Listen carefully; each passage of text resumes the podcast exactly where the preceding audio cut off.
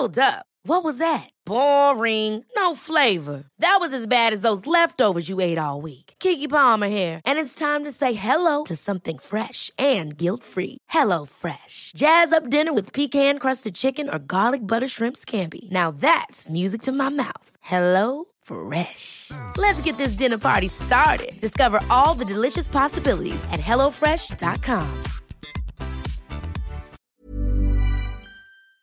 Today we've got a great malicious compliance story all about cleaning up a fast food chain. We'll get into that in a bit, but first, you're my battle buddy. That means we look out for each other and you're not to leave my side. Got that? Yes, sir. This is my friend Belle's story and takes place in the mid 90s when Belle was a senior in high school. Belle had a cantankerous great uncle named Todd. Like many, many, many people in Belle's family, Uncle Todd had served in the army. After being honorably discharged, he took up the family's homestead and worked as a farmer, while the rest of the family lived in town about 20 miles away. Uncle Todd was a real old salt. And when I say salt, I don't mean salt of the earth, I mean saltier than a sailor. He was the kind of person who would sit on the front porch with his shotgun and a box of salt pellets, waiting for any neighbor kids to try and steal from his prized apple orchard. Needless to say, you were either on his good side or his bad side. Most of the family were sadly on his bad side.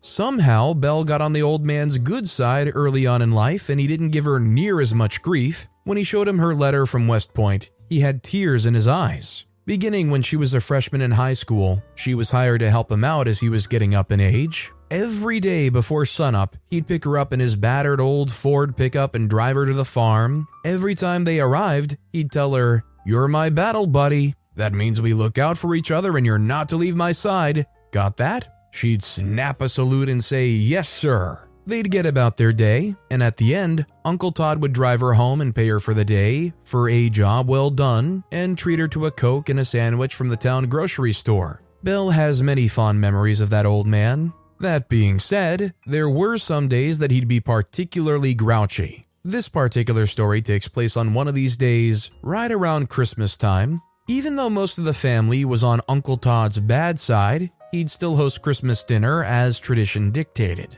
Once again, he hired Belle to help him prepare the house for the family. Belle could tell the old man was unhappy about something, so she decided to stay out of his way as much as humanly possible to avoid getting chewed out. That being said, he growled and grumbled at her so many times that day that it got on her nerves and she wished that she had elected to stay home.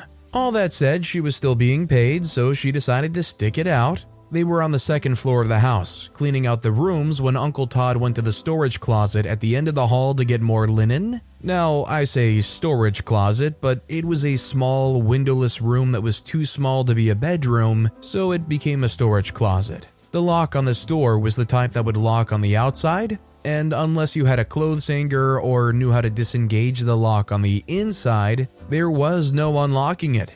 Unfortunately, it was a flimsy lock, so trouble was bound to happen. Uncle Todd was in such a foul mood that he slammed the door to the closet shut after he entered. It was so loud that Belle jumped. Unfortunately, he slammed it so hard that it damaged the flimsy lock. She heard him cursing and trying to unlock the door, then she heard him bark. Belle!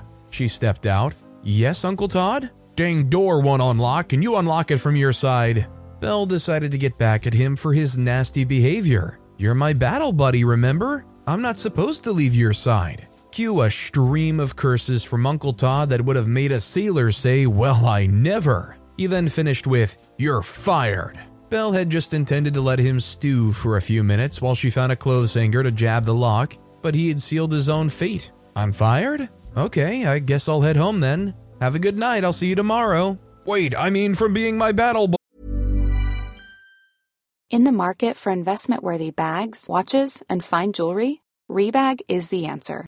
Rebag is a luxury resale platform where each piece is carefully inspected by experts to ensure quality and authenticity. Use Rebag to buy and sell finds from the world's top brands, including Louis Vuitton, Chanel, and Cartier. Head to Rebag.com and get up to 15% off your first purchase as a member with code REBAGNEW. Shop today at Rebag.com. That's R E B A G.com. And use promo code REBAGNEW for up to 15% off your first purchase as a member. Ever catch yourself eating the same flavorless dinner three days in a row?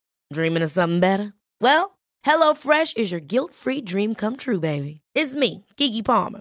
Let's wake up those taste buds with hot, juicy pecan crusted chicken or garlic butter shrimp scampi. Mm. Hello Fresh. Stop dreaming of all the delicious possibilities and dig in at HelloFresh.com. Let's get this dinner party started.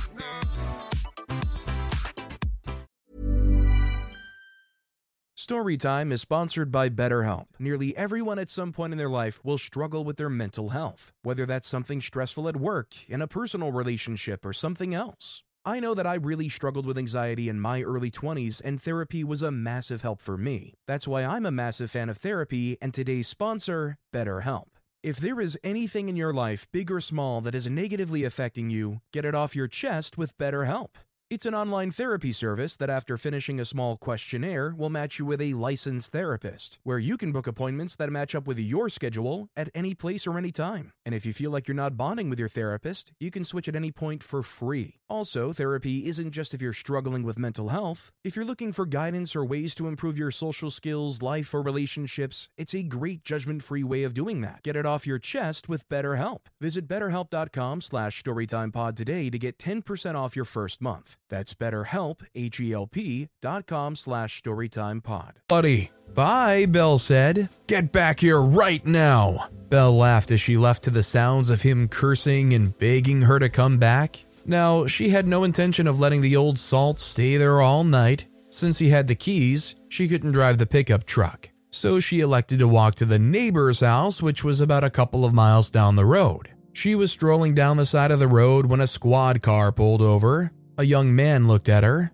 What are you doing out here, ma'am? Oh, my great uncle Todd Logan locked himself in his house and I was going to get help. Todd Logan? I wasn't aware the old man had any family, he said. Yep, he does, Bill said. Well, son of a bench, the young man said, thinking for a minute. Hop in, I'll help you get him out. Thank you, she said. I hope I'm not interrupting anything. He said, Nah, I was delivering some things to my grandmother's. She'll understand if I'm a few minutes late. Belle got in and the officer turned around, taking them back to the farm. Unfortunately, the lock was damaged to the point that jabbing the clothes hanger in the door didn't work, so the officer had to kick down the door. All in all, he was there for maybe an hour or so. Uncle Todd was nice and quiet and mumbled an apology to Belle after thanking the officer. Belle walked the officer back to the squad car, and while they talked, the officer introduced himself as Adam Smith and asked for her number. She gave it to him and they started dating after that. Uncle Todd was a lot nicer to Belle after that.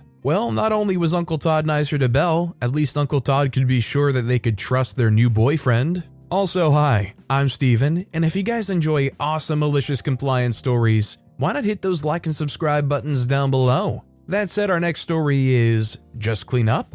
Okay. Shortly after graduating high school, I began working at the Clown Man fast food chain. My first few shifts, I was shadowing a trainer as she was teaching me how to run the front. She clearly would have rather have been anywhere else. Once the rush of customers died down and I no longer needed to be at the register, I asked her what my tasks should be. She said I could clean and organize the front counter. I cleaned off the counter pretty quick as I'd already been doing that between customers, so I asked her what else I could do. She rolled her eyes and said, If you see something dirty, clean it. Then walked away to chat with some coworkers. Cue malicious compliance. The lobby in front of me was a mess with overflowing trash cans, so I began emptying them and taking them to the back. The lobby was L shaped, so there was a side which was out of view of the front register. Once I'd emptied all of the front area cans, I went to the other side, I had emptied two of those trash cans, then rounded the corner to find my trainer at the register with a customer. As soon as she saw me, she looked ticked and asked, Where were you? I showed her the trash, and she told me to wait in the back for her. A moment later, she appears with a fire under her butt saying, You are not supposed to abandon your station. What were you doing? As I was freshly 18 at the time, I meekly told her, You told me to clean whatever was dirty. Ever catch yourself eating the same flavorless dinner three days in a row? Dreaming of something better? Well, HelloFresh is your guilt free dream come true, baby. It's me, Keke Palmer. Let's wake up those taste buds with hot, juicy pecan crusted chicken or garlic butter shrimp scampi. Mm. Hello Fresh. Stop dreaming of all the delicious possibilities and dig in at HelloFresh.com. Let's get this dinner party started.